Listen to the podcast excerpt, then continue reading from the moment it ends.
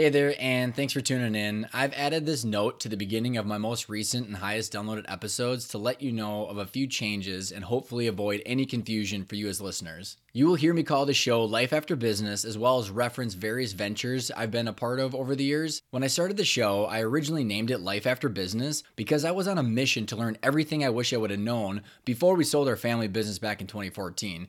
And after 200 episodes and tons of information that I've learned, I finally decided to change the name to better reflect me, the content, and the guests. One of the biggest lessons I've learned is business owners and entrepreneurs who were the happiest and most successful, in my mind, didn't focus only on sucking all the cash out of the company, and they knew the business was going to eventually continue on without them at some point in time. They literally knew exactly what they wanted from their business long term and why. They intentionally focused on building a valuable company so they could have the freedom of choices to do what they wanted from the business. So they focused on strategies that would grow value long term and give them the freedom to choose. You can learn more about the name change, my major lessons, and our definition of intentional growth in episode 200. Enjoy the episode that you're listening to right now, and thanks for being a listener. Welcome to Life After Business, the podcast that helps you understand what your company is worth and what your exit options are. Host Ryan Tansom and his guests give you all the information you need to get clarity and control over your business, build a valuable company to be proud of, and exit on your terms. Hey, everybody, and welcome back to the Life After Business podcast. This is episode 156, and today's episode is very special for a couple different reasons. The first one is that Jack Stack is on my show, and I am a humongous fan. I love him, everything he does, and I'm just absolutely honored to have him on the show. And the second thing is, I have a huge announcement to make from my career standpoint with my business.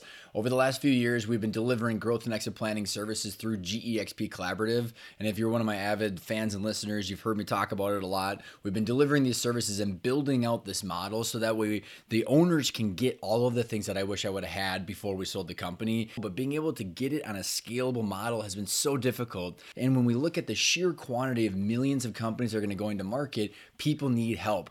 And so over the last six months, I've done some major reflecting of how we can actually take this to the next level. And what it came to the conclusion is that I have split off from GEXP Collaborative and created Arkona so that way we can then take Arkona so we can scale this to help as many owners as possible. We have built out over the last six months a three day mergers and acquisitions, growth and exit boot camp for owners. That is three days, uh, on jam packed full of material to level the merger and acquisition playing field and to deliver this on a scalable model. If you go and you, will see the agenda on the website, and we're doing them in Minnesota on October 8th, 9th, and 10th. And there also is going to be a class in Dayton, Ohio on November 11th, 12th, and 13th. All the registration forms are on the Arkona website. So this is just one little thing with tons and tons of stuff to come as we continue to launch and, and absolutely hit the throttle button behind this. So after I'm done rambling, you're probably wondering who the heck is the guest, Ryan, and what's the point? Well, today on my show, we have Jack Stack, who is the founder of SRC Holdings and is a god in open book management. He is the author of The Great Game of Business and A Stake in the Outcome. Aside from the books, Jack is a contributor to the New York Times and Inc. magazine. He has been a judge at Ernst & Young's Young Entrepreneur of the Year award. Fortune magazine called him one of the top 10 minds in small businesses. And SRC Holdings has been nominated as the top 100 companies to work for in America. Pretty much Jack's a badass and he's amazing and what he does is so awesome that this episode is literally one of my favorites. His unique approach to leadership, operating a business, and his KPIs has taken his companies to the next level. And a lot of people think of it as unconventional because of how transparent and how he runs his companies. Jack took SRC Holdings from a $9 million debt and a $100,000 down payment with an 89 to 1 debt to equity ratio and 10 cents a share up to $600 a share doing over $400 million in revenue. And he took people on the shop floor making 15 bucks an hour now that are literally multimillionaires because of his ownership thinking. He ended up doing an ESOP with his company and then they have just absolutely exploded through his open book management, the great game of business operating system and how he uses transparency and leadership to get everybody rowing in the same direction, playing the same game, and absolutely destroying the competition and changing people's lives. This was literally one of my favorite episodes, and I hope you enjoyed as much as I did because it was an honor to interview Jack Stack. Sponsored by Arkona's Growth and Exit Boot Camps. Three days jam packed with material on the five growth and exit principles and the world of mergers and acquisitions. You'll walk away knowing exactly what steps to take to get your target valuation and your best exit option. Three days at Arkona's Boot Camp will give you the clarity to control the rest of the journey.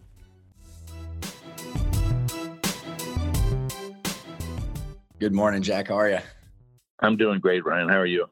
Doing good. I'm super excited uh, to have you on the show. As I was saying, um, Bo Burlingham is a hero of mine. When I read his book, uh, which all my audience knows, after we sold the business, and obviously then uh, kept going with his books and read yours, and kind of one of those things where like, holy shit, I wish I would have read all of these when we had the business because it, it, would have been able to be a little bit more applicable. And um, you know, I actually, uh, I, I actually mentioned your book in my keynote, and one of my friends went and did the great game of business after hearing it. So he was uh, he's pretty excited to listen to the show too. But the you know so Jack, I'm just you know maybe just give us the quick br- uh, brush strokes of SRC Holdings, like how like the kind of the origination story, because I know it started with a hundred grand, and you know you and some partners, like what, how did it start, and then kind of uh, how did it end up into the ESOP that you guys ended up doing? Well, I'll make it kind of quick. I mean, we we basically um, did hard time. and what I mean is that not prison time. we, we were we were byproducts of the Industrial Revolution and the old command and control era, the era of where loyalty, security, family life quality was predominant but difficult to be able to achieve. So um, I worked for a Fortune 500 company for 14 years, and really believed in those kind of things, believed in security, believed in getting home at four or five o'clock at night, you know. But then I was there when it collapsed. I, I was there when we transferred from the industrial age to the information age, and that happened around the 80s, and it was pretty devastating. It was a huge uh, layoff in our country, and unemployment was at 12%, real time 12%. So when you were um, trying to survive, it was very difficult uh, because if uh, you downsize the company and you lay people off, you know, it was very difficult for them to find a job at a 12% market. And we were at this time now, after 14 years, we were assigned a small factory in Springfield, Missouri.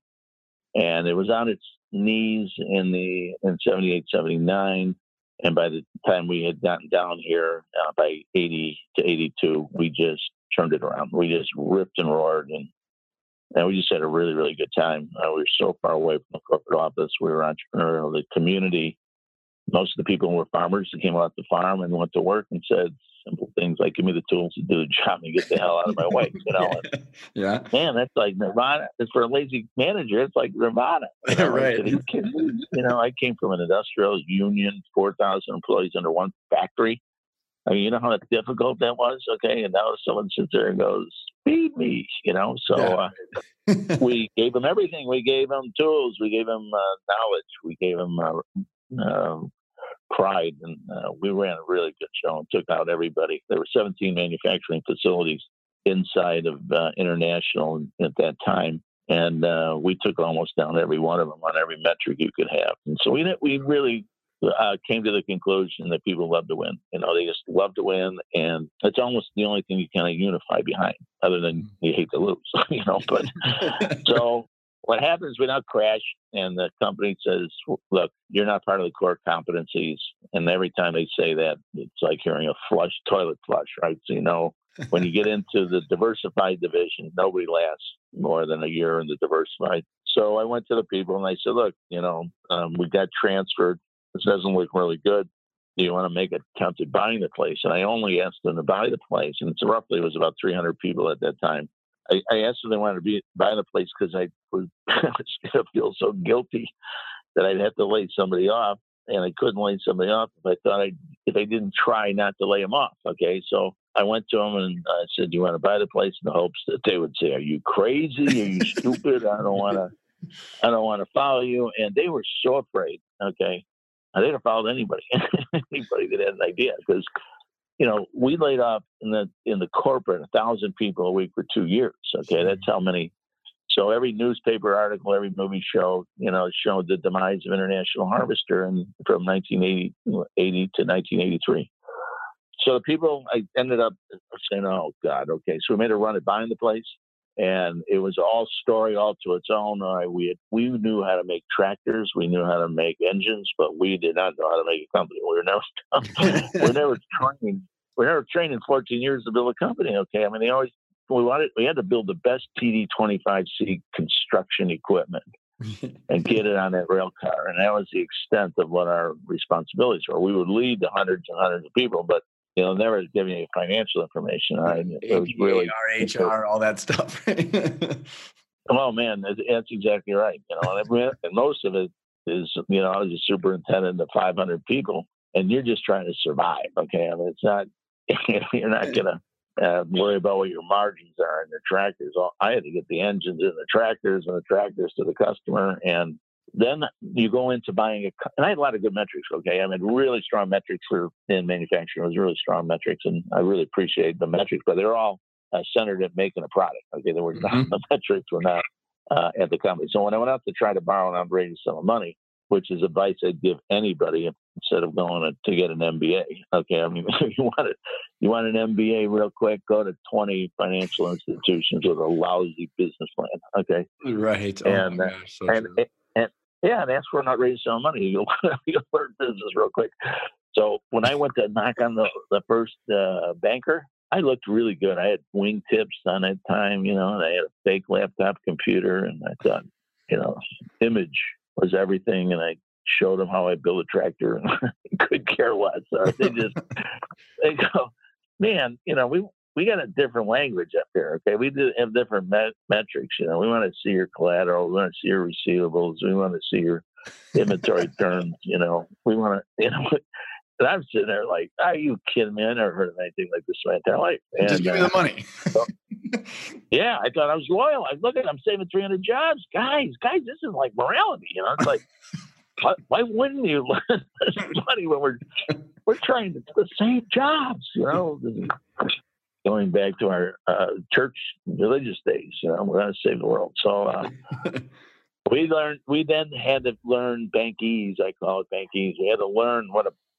how uh, investment communities, you know, people look at a business, how they evaluate a business, and a lot of, a lot of times the product has nothing to do, or the service has nothing to do with it. Okay, when it comes to the banks, okay, or it comes to the people that have money. But by after about ten or fifteen trips to the banks, okay, I mean, it became a routine, and I kept, and I, I worked at night with these 14 column green long sheet papers, right? I mean, I really worked out trying to figure out a cash flow statement, and then, then eventually, and then let me tell you one thing: in 14 tries, I never got it right, okay? But I always took cash flow and put it in the last month, right? Whatever I was short, I just plugged the last year. But then I I would go through the process, and I in the and going through the process, I could figure out, well, why didn't anybody teach me this earlier? Because oh my gosh, so true. I can. This is not. It doesn't change.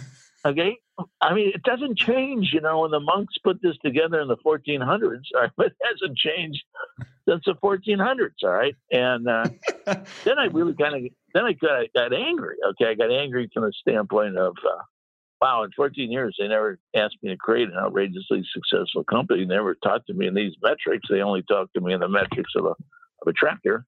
What would have happened if they would have just said, look, this is the metrics of, of a sustainable, successful business, you know, that will be able to provide the the values of security, the values of healthcare, the values of loyalty, the values of you know uh, security, you know, and and I even got more irate because in manufacturing, you're talking about you learn productivity, and productivity is about taking steps out of the process. Mm-hmm.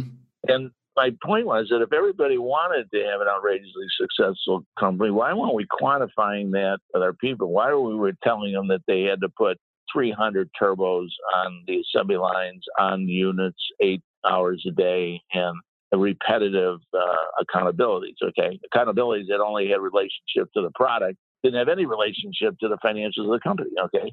Oh my gosh. So we made a promise on our 15th to 20th visit to the to the financial uh, gurus, we made a promise to ourselves saying, "This is crazy. If we want, if we want to have this kind of company, and this is the metrics that we're thinking we can do, why would we ask everybody to do that? You know, I had really good engine builders and I had really good tractor builders, right, you know, but I didn't really have good business people, you know. but yet, at the same token, I was supposed to get these metrics in business. So uh, through a whole com- comedy of, of mistakes, okay, and over maybe almost 50 visitations on raising capital, we found a bank that was in serious trouble. And when you're in serious trouble, you got to book bad loans. And we finally realized we're the best ones for this bank. and we're the best loan out there. well, yeah. I mean, if you're really going to increase your net interest margins, you got to take on a lot of risk. You know, there's really that's nothing more riskier than what these tractor boys some money. yeah, exactly. It was crazy. And so we just went up to Oak Brook, Illinois, and said, uh, uh, "I hear you're booking bad loans. I got a doozy for you." Right. So uh, it was in the midst of a collapse of, a, of a, the biggest bank in America. They fired their chairman out in California. They fired their New York president. They were closing down their asset-based lenders, and we ended up because of all these things coming together to book the worst loan in corporate America. Okay, we ended up borrowing nine million dollars and only had a hundred thousand dollars of equity. All right. Which is a miracle. And today's terms, you know, it's like 89 to 1 debt to equity. Yeah. I mean, they don't even do 4 to 1. They don't even do 4 to 1 today, you know. They, they, so you can imagine. possible. you can only imagine there was divine intervention. Okay, that's the only explanation for someone doing this. For a hundred grand. So then that was the start. I mean, the start was we were heavily in debt, 89 to 1. We had an interest rate of 14% our first year we owed a million two in interest expense alone. Right. and but we had saved we began to save hundreds and hundreds of jobs. Okay. We Harvester quickly fired us and then we had to hire ourselves back, which is interesting. And we but we began by showing people the metrics of business, the financials of business, how to measure uh, a healthy company. And it's really kind of simple because you are told in a simple accounting course that you measure the health of a company by understanding the health of the balance sheet. That's a fact. That's reality. Mm-hmm. So let me tell you what your temperature is. And instead of being 98.7, if it's 101.1, you know you've got a fever and you got to do something about it, right? So it was amazing at first because it was very difficult for our people to really understand it. And the reason that they didn't understand it is because nobody taught them. Yeah. But more importantly, nobody really wanted to relinquish that kind of information to be able to teach the people. So therefore, the people were intimidated from the standpoint that they must be stupid and they're not allowed to see it. So therefore, let's not ask any questions about it. Now, the bad thing is, is that they're coming to work every single day, buying houses and buying cars and putting kids through college, and they don't have any idea whether the company is is, is liquid or not. Right? Oh, so our philosophy was, man, you can't get any more transparent to say we dug about the deepest hole you could ever imagine. please help us. You know? Yeah, so please don't ask me whether you should buy a car or whether you should have a kid. I'll just tell you, no, right now you probably should. You know, and but if you take the uh, balance sheet from eighty nine to one to four to one, you know, man, you've really got something here. And then if in fact you had a piece of that pie you know, you wouldn't believe how this game is played when all of a sudden you take a tremendous amount of debt and you convert it into equity. Mm-hmm. And you won't even believe it. You still, 20 years later, you won't believe it because you're not going to believe that one dollar's worth of profit can be equivalent to anywhere between five and 20 times that amount. Yeah, yeah. Uh, that's going to be a very difficult. But all along the way, we'll try to teach you and tell you exactly where we stand. So we began to, to speak in banky, bankese, they call it. I don't know what else to call it. All right. Um, and we communicated, we taught people business. And what happened was, is that when you teach people the fundamentals of business, man, they create their own businesses. Mm-hmm, mm-hmm. So what's happened is that, I mean, we've just had a 36 year run that has just been a miracle, you know, and, and we've had a ball doing it all the, and through all different types of hailstorms and hurricanes and tornadoes and everything of this nature. But when you get people to really understand business, it's just it's productivity. It's it's what the world needs. It's what the United States needs You know, because I think what's happening with the system that we have right now is that, um, you know, there's an argument about the 1% versus the 99%. And it's always used as an argument. Never do we ask the question, does a, would the 99 like to be one of the ones, you know? and so, so we go out there and try to tell our people, don't bitch about the 1%. Okay. I'll, we'll show you how the 1% got to be 1%. Yeah, let's do it. Well, yeah. It's it's so crazy, Jack. I was uh I was re-listening to your book um before the show, and that there, there's a you know there's so much that I want to um, unpack here, but you know the one of the things that I, I there's a very you know parallel stories because I got I got slammed into um into our family business and um, we were factoring. So, I mean, for all intents and purposes, it was very similar to yours. So, we had zero line of credit for a $20 million business and a hundred, yeah. hundred people in payroll. So, like, it was literally yeah. like, like you had said, like, you just have no choice to get everybody on the same page to help help you. And I, yeah. the thing that I find it interesting to kind of uh, tie this all together is that, you know, I was never a very good student either. And then, like, you know, I was never a finance guy, but then you become like you learn it and i think it's so interesting because all this ties really back down to education and i no one ever was able to answer the why question for me i'm a guy that asks why all the time oh and, yeah. And then people just do it because and i'm like you want to you want to piss me off is just say because without any context. And then what happened was is when i got into the you know the troubled business I found out what the because was, and then you you learn the balance sheet and the cash flow statements and the P and L, and you're just going, okay, I got I now know what game I'm playing, and I now understand. And then everything trickles down from there. And it's just, it's very amazing that people don't get taught this stuff. And it's just crazy because I, I watch how fun people, how much fun people have. But to to tie it back to what you were saying in America and all this is that I see a huge problem with that where like there's just not anybody teaching this stuff. And you, you know, the one percent like you're talking about, I don't know if you're familiar with Ray Dalio. So Ray, yeah, really, yeah, I am. Yeah. I love he wrote this yeah. amazing article talking about really it's a lot of the stuff that you talk about in your book and like just educating people on this so that way they can participate. And uh, conscious capitalism is talking about it these days. And I think that there's a shift in your book literally and what the great game of business is is a way to like actually bridge that gap. I, I just I don't know how else you can do it. It is bridge. It is bridgeable. I mean, we have we have people on the shop floor making 15 16 18 dollars an hour that have over a million and a half dollars worth of equity. that's so we cool. Have, and that's all right. Let's put it another way. We have people on the shop floor that are are the one percent. There's no other way you can do that. No, I, now there isn't, and and get it. It is just absolutely your world opens up, and it's a tremendously different way of looking at things. I had. Uh, You're now bringing back the dream, man. You're bringing back the dream. I mean, it's and there is really a dream out there. There is a dream out there. Well, and I, I interviewed this gentleman named Daniel Goldstein, who uh, he's now running this um, company down in Cedar Rapids. They've been around for 134 years, and they're an ESOP. And he said, like, literally, it's the it's the purest form of capitalism because you can directly invest your labor and your work. Like, you can't do that anywhere else but you also keep your own working capital, and the government doesn't get it until the associate leaves the company. So your private ownership is more responsible on capital than public ownership is. So, so I, I mean, it was your it's your capital. It's your capital. When you get to keep it, and so look Jack, you know, for the for the listeners, let, let's can you explain you know because we're you know we're obviously talking some about the esop but explain it, it makes sense to me now how you ended up kind of leaning towards that the esop but you know what were the challenges because i think you know that the challenges of going for where the owner is today and i think it even starts with the owner where i so based on what what i do for um, my job now jack is that the uh the most owners don't even know this stuff. Like they're juggling cash flow all the way to the end instead of actually you know doing the stuff that you're talking about. So how did you you know not only what like what was the context of the esop and then how did you get the like how did you explain maybe explain your like your planning process of how to actually do this? Because i think a lot of people just get paralyzed thinking okay i know and i understand what jack and ryan are talking about but how in the heck do you do this? That's a really good question. I, I, uh, what we did is we were we went out and said, "Hey, you know, we're going to teach an income statement." They all ran out of the building. Right? Banky, what? I just want to make tractor parts. yeah.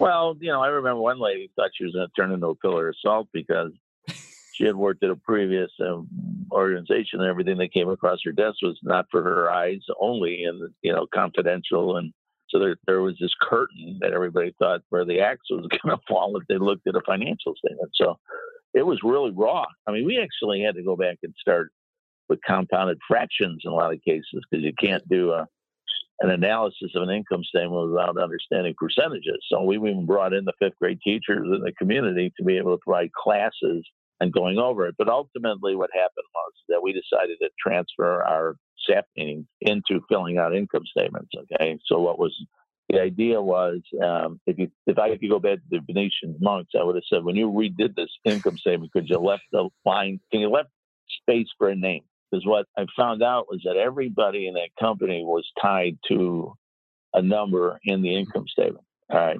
and for every you know, whether it's material price variance, purchase price variance, whatever you want to call it, you can break down your cost of goods any way you want it. But somebody owned that line. Okay.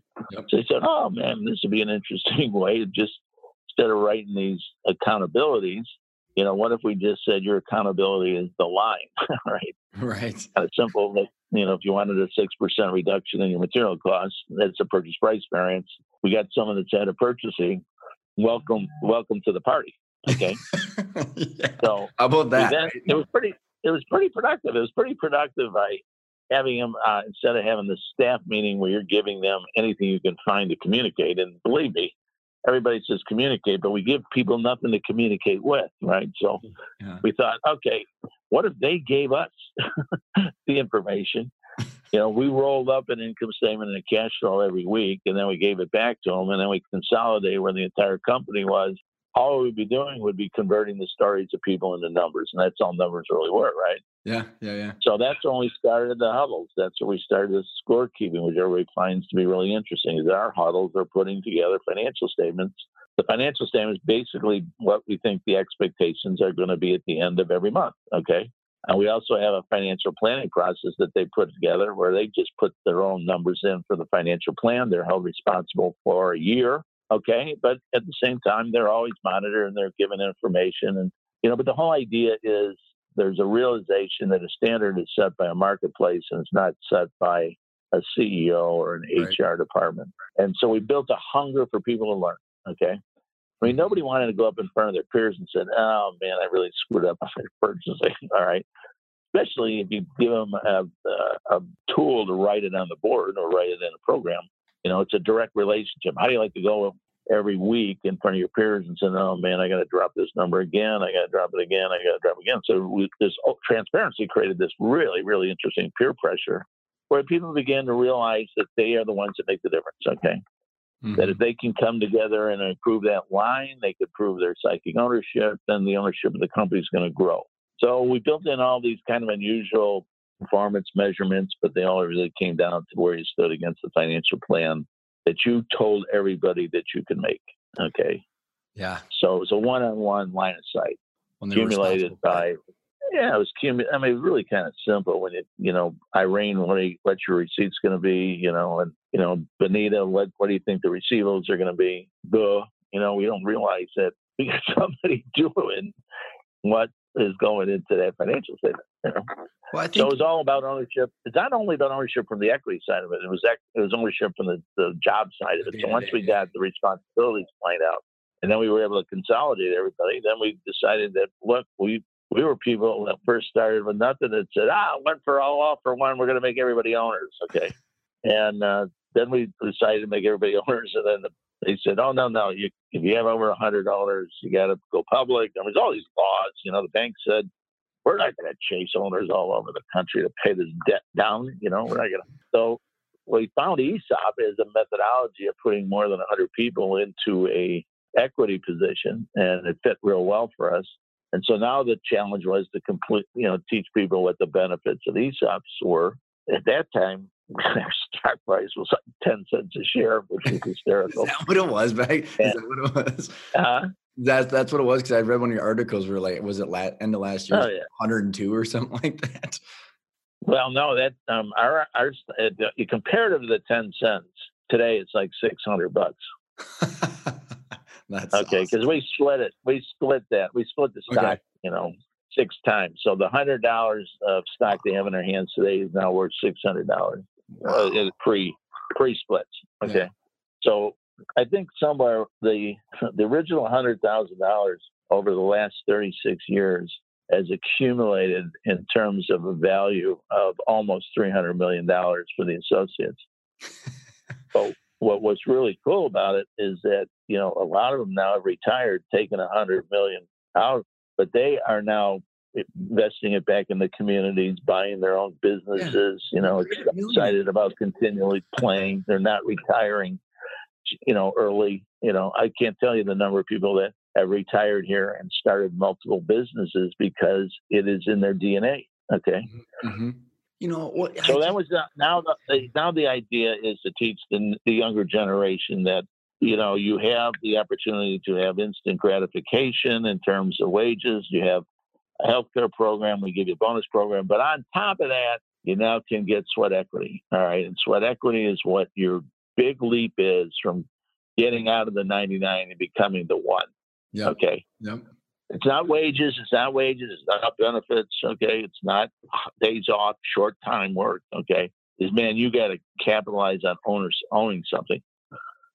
Well, it, it's you know I, I think Jack like I I still to this day as I look at you know different owners and I like I, I said in my email to you like you know like there's so there's the Inc 5000 and 500 and then you got the Vistages and the EOS and all this stuff and like it's all BS until you look at the numbers. The joke that my dad and I have is we literally lost hundreds of thousands of dollars the year we were on the Inc. 5000. it's like, it's such a joke. Okay. Go for you it. Want, you want a true confession? You want a true confession? yeah, yeah, yeah. Okay. In the very, very early stages when it was less than the Inc. 5000, okay, I was heavily involved in that. Okay. I went to every one of them. And I never felt so guilty when we went there and praised the fast growing company, knowing fully well that half the audience could not make payroll on Monday. I okay. know. It makes no sense. It, it, it, I, I quit going. I, I, I felt like I was truly contributing right to these ideas of scalability, of cocktail talk about I'm a million dollar company. Okay, why in the world are we promoting top line growth, you know, when there's nothing below it? oh my gosh, Jack, I, I, I know. And it's so funny because like, like I was saying in our, in our business, so I, I started just total raging sales organization because, or industry because it's copier sales. And the whole industry was comping their salespeople on top line revenue. And I remember because it's a family business, I just crushed my quota this one quarter.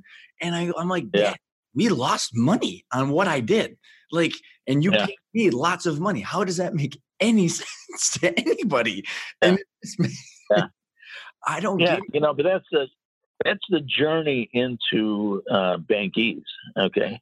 Yeah. It's that the bankees really, you know, it's like going down there and you got to face the Indian that's got two roads, right? You know, you it's glaring what you have to do, and then how to put the puzzle together to make it fit. You know. Yep it's a you know but I, I, you know let me, let me just tell you something about your your um, when you were telling me about you and your dad's business doug tatum is a great friend of mine and wrote a tremendous book called no man's land okay and he believes that the majority of businesses today are no similar to what you took over okay that mm-hmm. they've worked hard they've scaled high but they the debt that they have to endure okay mm-hmm. and one penalty after another means that these entrepreneurs can all, will never grow over a certain size. Mm-hmm. You know, it's like being in a room where all the oxygen is out of the room, all right, and you're barely, you know, brushing up the ceiling to breathe. Yeah. But most of our industries are like that. Okay, I know. I know. When uh, you know when Doug writes about, he says, "Look, we should be focused on these entrepreneurs. They're tremendous entrepreneurs. Okay, just because they got themselves into kind of a debt situation, okay, they still grew the business. Now let's teach them Okay, if they do have additional capital, what they could do, you know, you're going to see a whole boom of these businesses become more secure, mm-hmm. happier, and bring everybody along with them. I, that's what I believe. Oh, I, I totally agree, Jack. And like, you know, it's so if you take what what you, you were just saying to Doug, and and again, all this kind of goes down to the financials and understanding the game, right? And the way when I like when I look at these entrepreneurs, because you know I've been there, and you know it's so funny because it, it, uh, it, all ties not only to the financials and what you're talking about, but you, you know, you like you say in your book and your and your stuff is that it's the value that you have of the asset and most entrepreneurs don't think like that. So like i'll sit down in front of someone and say okay so you you know you know you got 15 million in revenue. Okay good for you great. So now you're doing 1.5 in if they know what ebitda is right? It's like you know you're doing 1.5 i'm not sure. Yeah I'm not sure. you, yeah exactly what, what do you mean by that so then i'm like well you do you know what your company's worth and people will say probably 10 million, 15 million, zero idea, like whatsoever. And yeah. I'm like, all right. It's usually like you're if you look at your cash flow, how could your business pay for itself? Was actually worth four million right. gross, and then you're gonna pay 50% in taxes and you have to pay down your debt, you literally gonna walk away with 800 grand.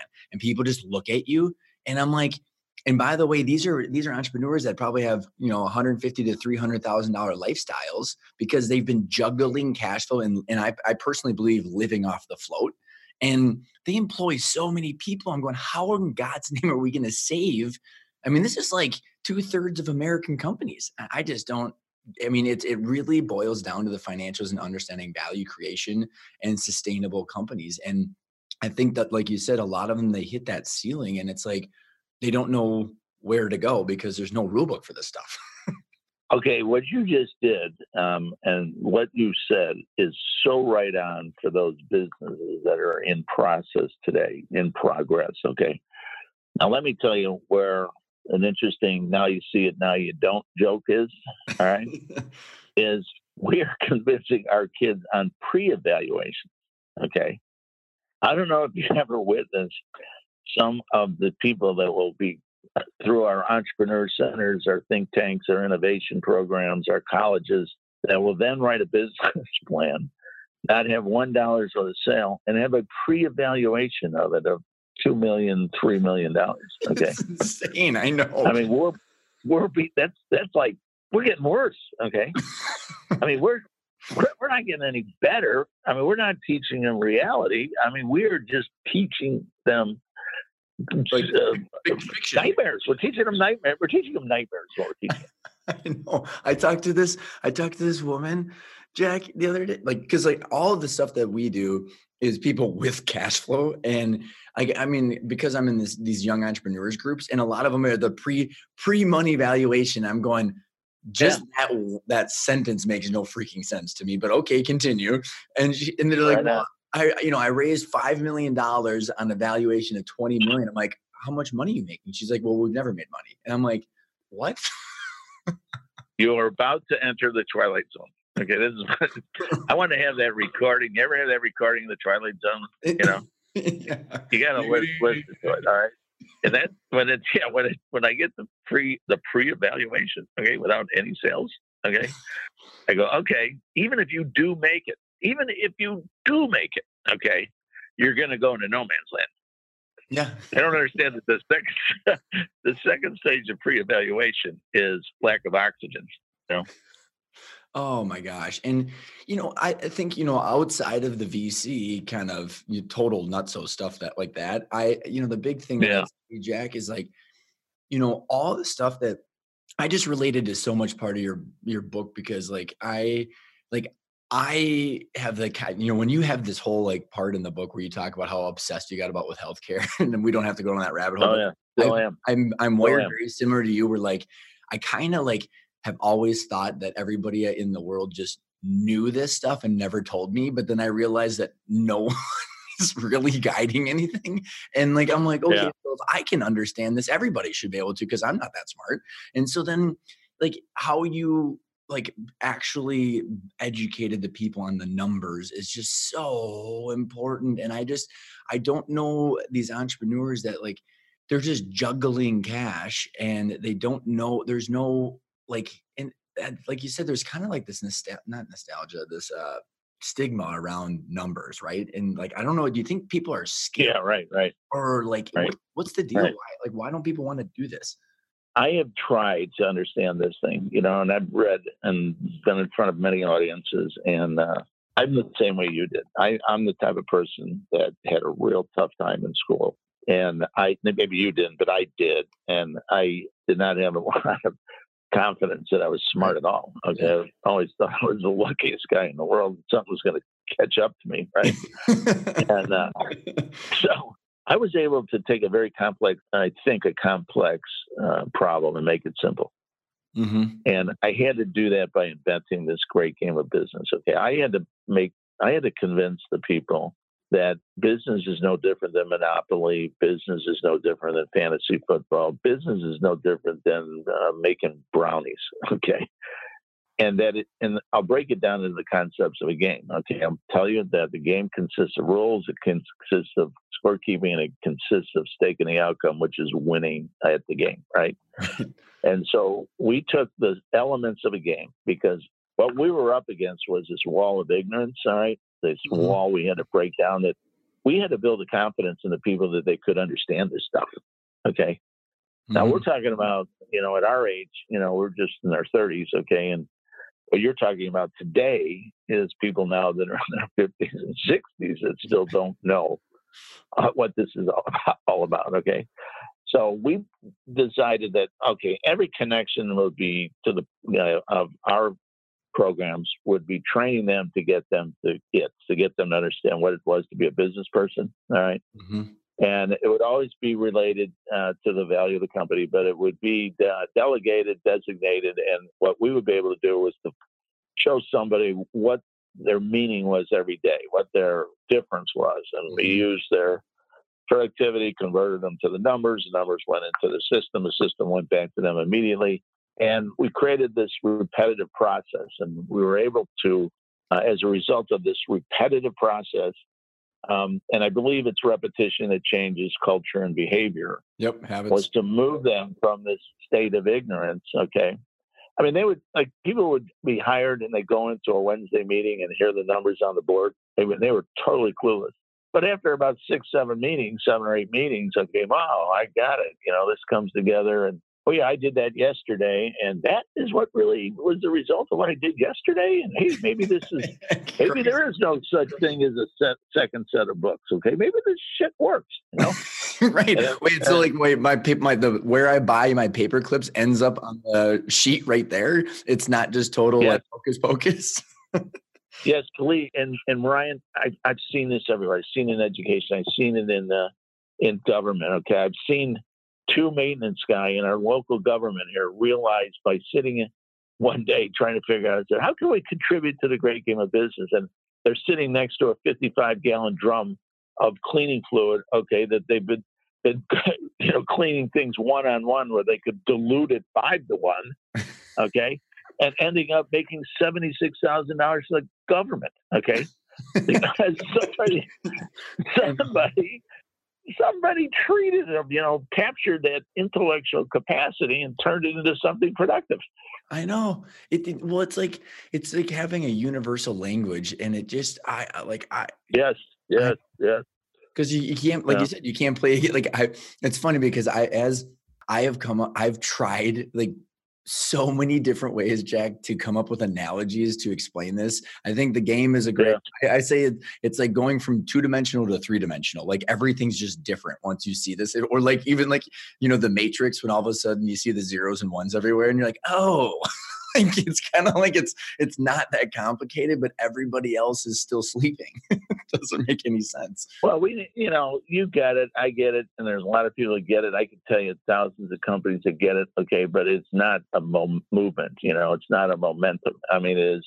And, uh, and uh, I've, I've analyzed this thing till I'm blue in the face. I, I think, first of all, there is an emotional thing you got to get over and that emotional thing is really kind of huge you know? I mean do you really care? Are you competitive? You know do you think you can do it? You know are you interested at all? I mean there was a and that's why the concept of the game came into play okay? Because you know universally people don't like to lose okay? They don't like to lose.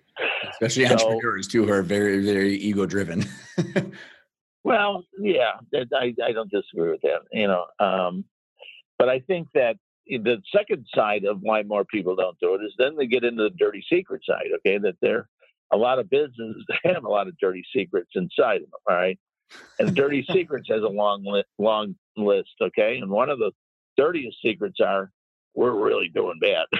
okay, and nobody, nobody. I mean, I get more questions saying, "Well, if I go out there and tell my people we're doing bad, they, they'll leave." And I said, Well, so you only tell them good stuff? And he goes, Oh, yeah, yeah. And I go, So what's their reaction? Goes, So what's their reaction? Oh, they don't believe me. They know something's up, you know? Well, uh, and uh, yeah, because I can't pay my vendors on time, or I'm juggling stuff, or like. Oh God, yeah, and that is that is another story all to its own, and how that unfolds distrust in an organization. Oh, you know, I, well, it's, it's nobody knows those. Nobody knows those painful experiences when you're when you're bleeding cash or you're losing cash or I mean when you get down to um, not being able to pay your suppliers, that's your last line of credit. oh my gosh. I, I tell you what, I, I got too many stories for this podcast and it's quite a few beers. I mean, like I to the point where like, you know, you get you cut your manager's manual checks because that gives you three days of float.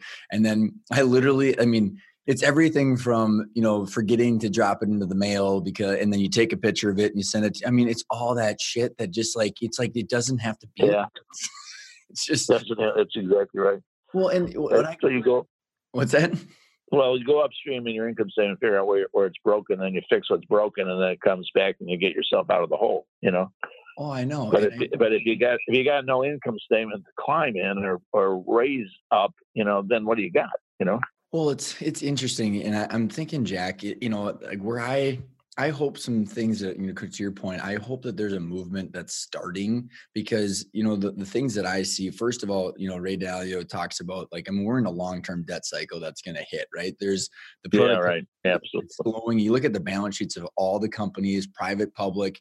I mean, no one has uh, they're, they're, we're running out of money to fuel this and so it, it's a systemic, yeah. it's a systemic issue and if you think about what we're talking about like look at the balance sheet and income statement of the us and all the companies i mean it all rolls up into one right and ray is, yeah. ray is talking about you know like we have to edge we have to invest for the long term but then you you layer this the the stuff that i the kind of the big data points and i'm curious in your thoughts on is if i'm you know crazy or like is we have the boomer cliff, the demographic cliff that's forcing these people to come into reality. Cause like when they go and say, I want to retire, and then you, you like I said, you reverse engineer and you say, well, you're, you know, you're going to walk away with maybe 800 grand and you, you don't have enough money to retire. And then they're going, well, now what? And so there's enough I think eh, you know forcing people to deal with the emotional and the dirty secrets because they have no choice. I mean, if they want out. But it happened. It it it happened at the dot com crisis. Okay, I was there at the dot com crisis, and I saw a trillion dollars leave the market in in almost a weekend. Mm-hmm. And it then, and then that, cha- I mean, I was trying to get programmers out of the local college here, and these guys were 23 years old, demanding six figures and options. and I go, "Are you out of your mind? You know, where where are you coming from?" Well, a lot of that's no different than what's going on right now. You know. Yeah. I mean, there there are all these high expectations, and there's nothing wrong with high expectations, but eventually you crash to reality. You know. Well, and it's in, no, I agree, and and but the, the, the interesting thing is that's that was you know tied to a lot of public companies where like in you know thing people race into public where this is like the backbone of America, which is what you know Bo talks about. I mean, this is you know the the average person with a five ten million dollar company that you know. Have you ever heard of Mike Michalowicz? He wrote a book called Profit First. Yeah.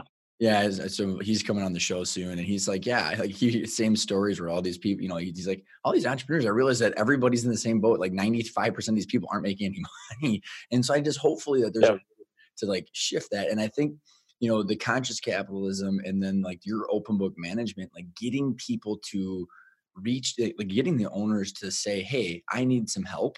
I mean, yeah, right like right. like and then right. implementing something like what you're talking about will actually get them to the point where they can get there because they think their people will care about them and like you know push it you know help solve the problem well i want to go back to your original comment on debt and just say that someone's got to start teaching people debt okay we don't teach people debt that's why part of our process in the great game of business okay is to be able to teach the consequences of debt and we feel that it's not being taught universally, but yet it's got to be the business community that's going to be teaching the people. Once we teach the people about that, hopefully the universities will listen to us, okay?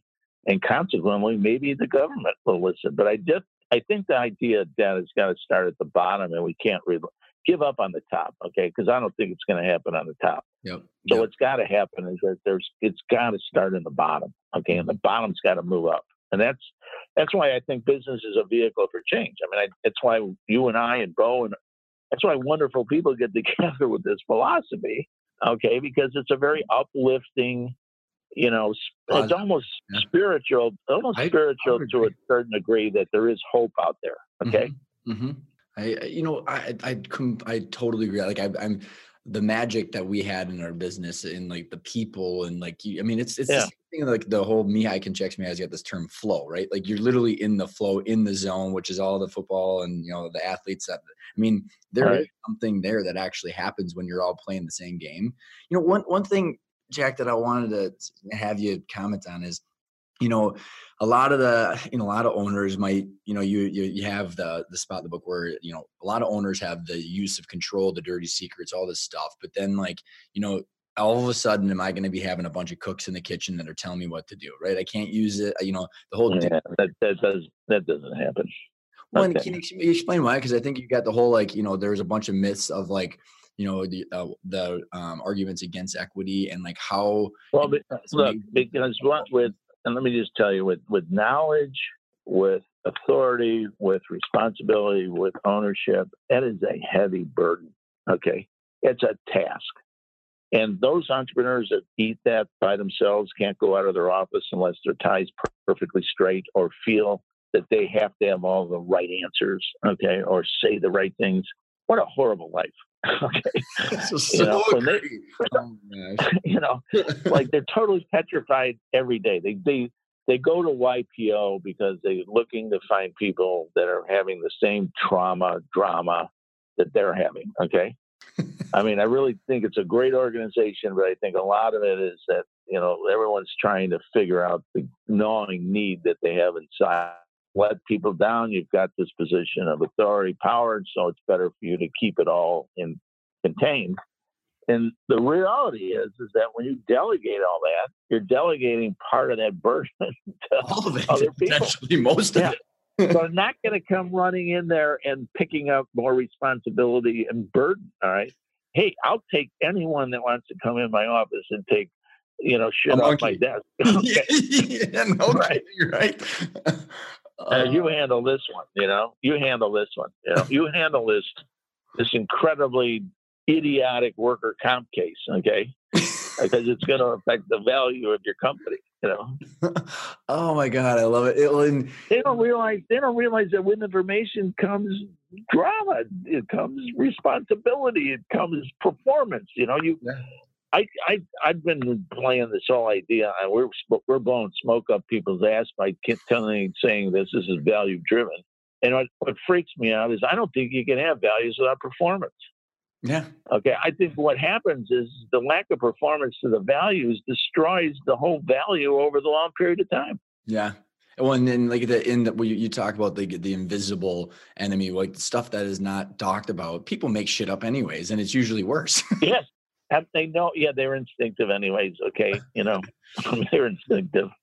They're pretty damn smart. Yeah, you know? people are. Yeah, most people are, and they're like, yeah. I mean, like, there's hidden, you know, cues all over the place to kind of get the overall general feeling. Can you explain, Jack? Like, you know, not like you were explaining like the meeting, and I think your bonus story tells a lot about how powerful this is. Because first of all, on the on the like the taking shit off your desk. I mean, you know, there's two things. So the bonus story, but then you know I think you start with this, which is, you know, in the meetings, so many people were like the the managers or the owner will go in and tell people versus like you know when you say you push back and like kind of this whole concept of like I think it was that meeting where in the book where you're saying like someone was asking stuff and you don't want to be the guy with answers because then they're going to always go to you with answers. So like and then but how, you get, listen the idea is the idea is that you don't have all the answers okay?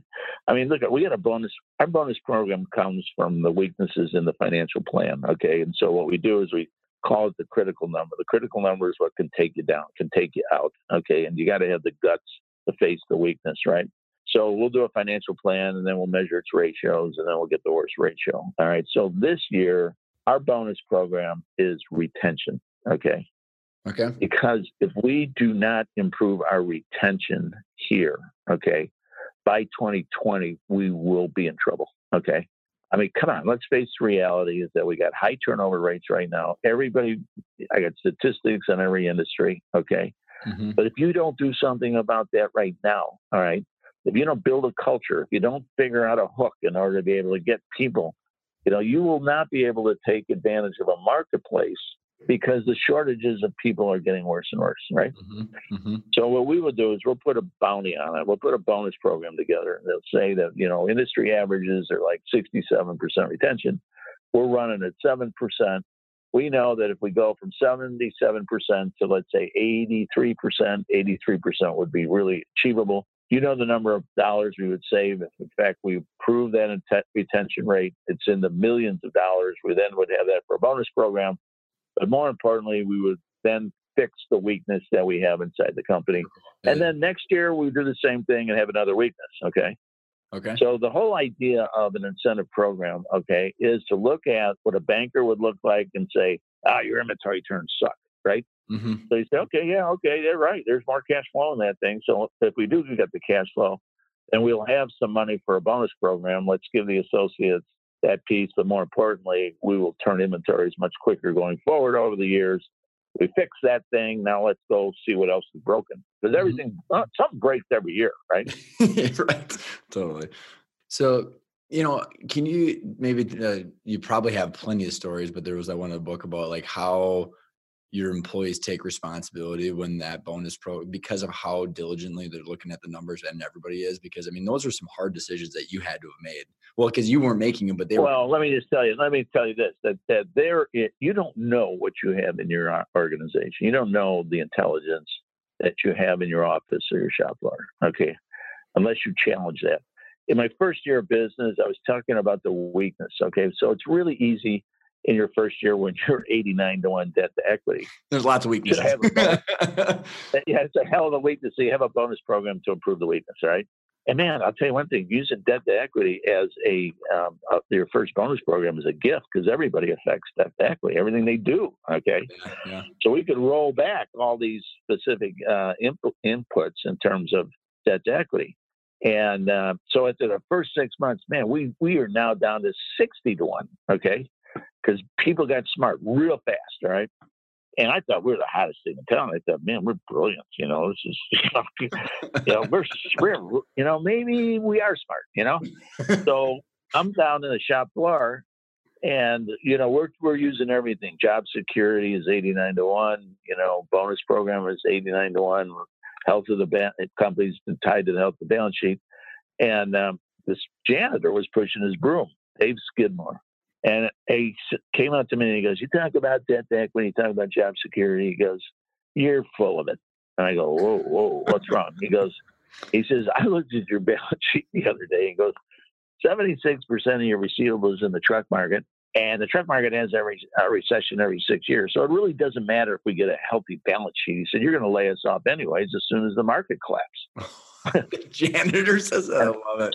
I, yeah, this is a guy's answer they drop right there, right? I mean, I'm coming off this high, thinking I'm the smartest guy in town, and he nails me, takes my legs out from under me, right?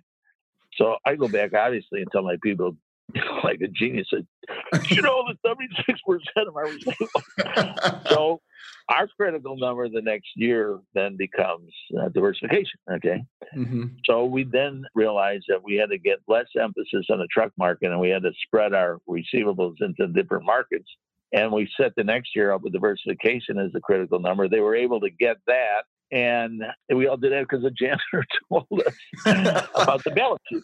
Oh my God, that's the greatest story ever. but there's many stories like that. There oh, are oh, many, many stories about that. Yeah. Well, in in you know, explain when you the, in the book when you're talking about because this is this really shows when you're humming. I think on all cylinders is when you guys miss the bonus programs and you kind of helped you know facilitate the the employees making the decision on what to do Because that was that must have been really really tough. Oh no, it's really not tough when you miss the bonus program. Okay, like right now, here's what's crazy: we're missing the retention bonus program right now. Okay, we're missing it. We're, we didn't even in the first six months. We even we didn't even we got like we got like 75% instead of 77, which would have been the first step in the bonus program. Okay. Mm-hmm. But you know what?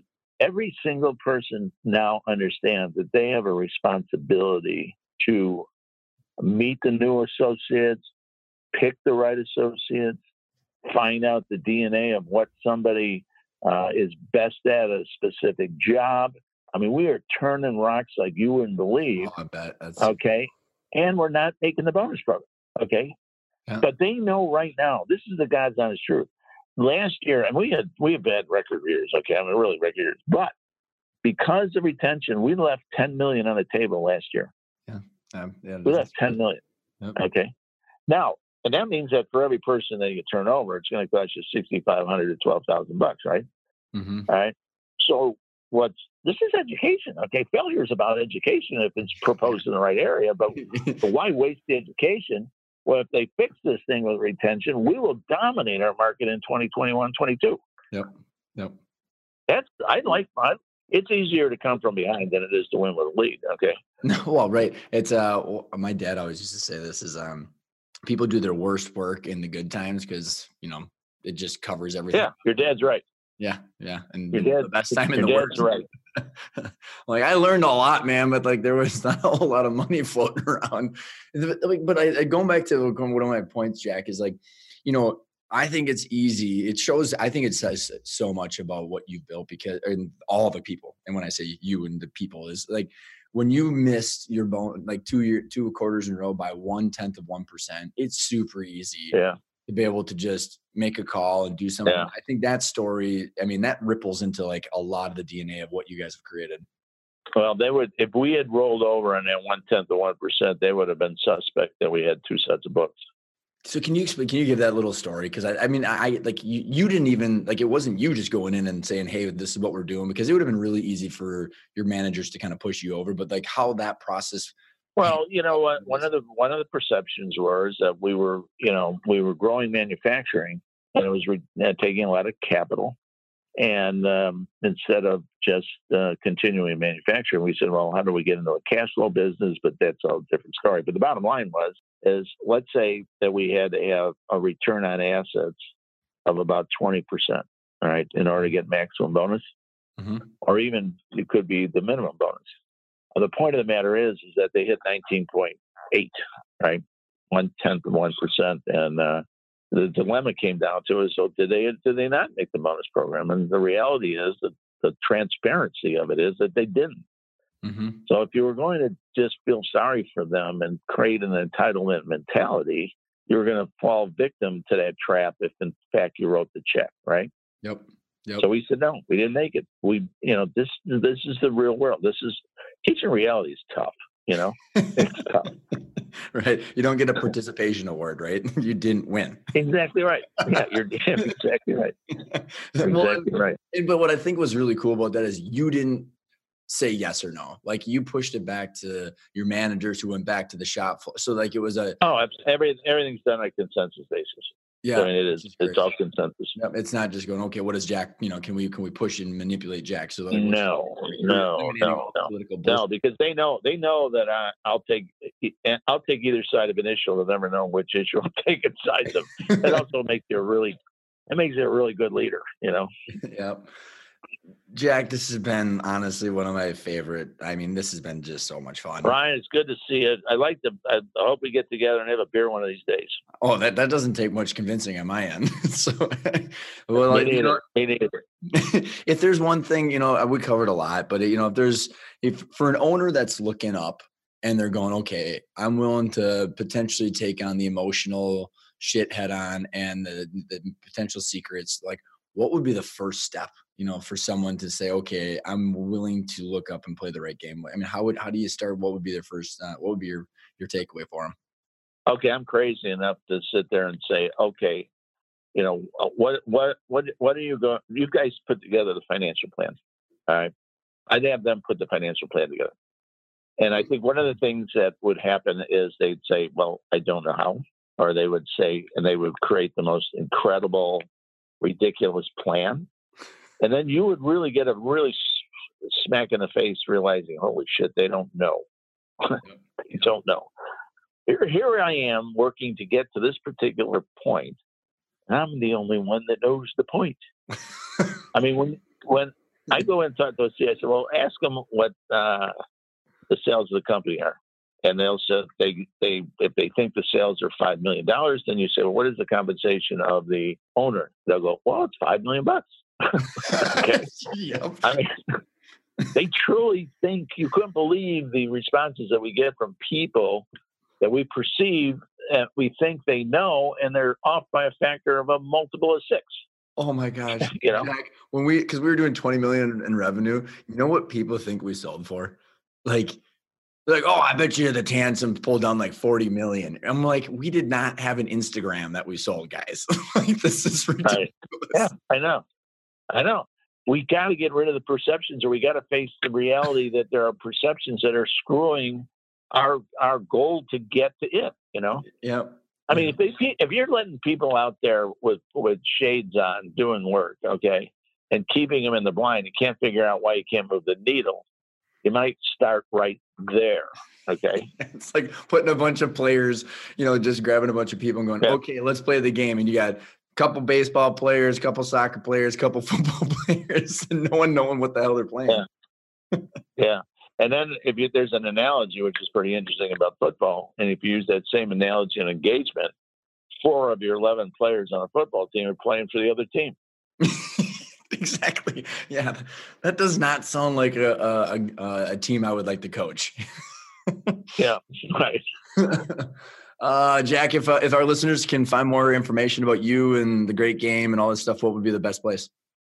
Greatgame.com. You know, it's pretty easy. You know, just there's a whole mess of case studies. There's a whole mess of contacts you can get a hold of. Okay, there are people in your areas that you can talk to and and uh, go look at and you know, look under the hood, see if there's an engine there and it's running, and you know, uh, there's a lot of support groups out there, and you're one of them. And we do appreciate for uh, taking the opportunity to put us on your podcast. Uh, this has been fun, Jack. Thanks so much for coming on.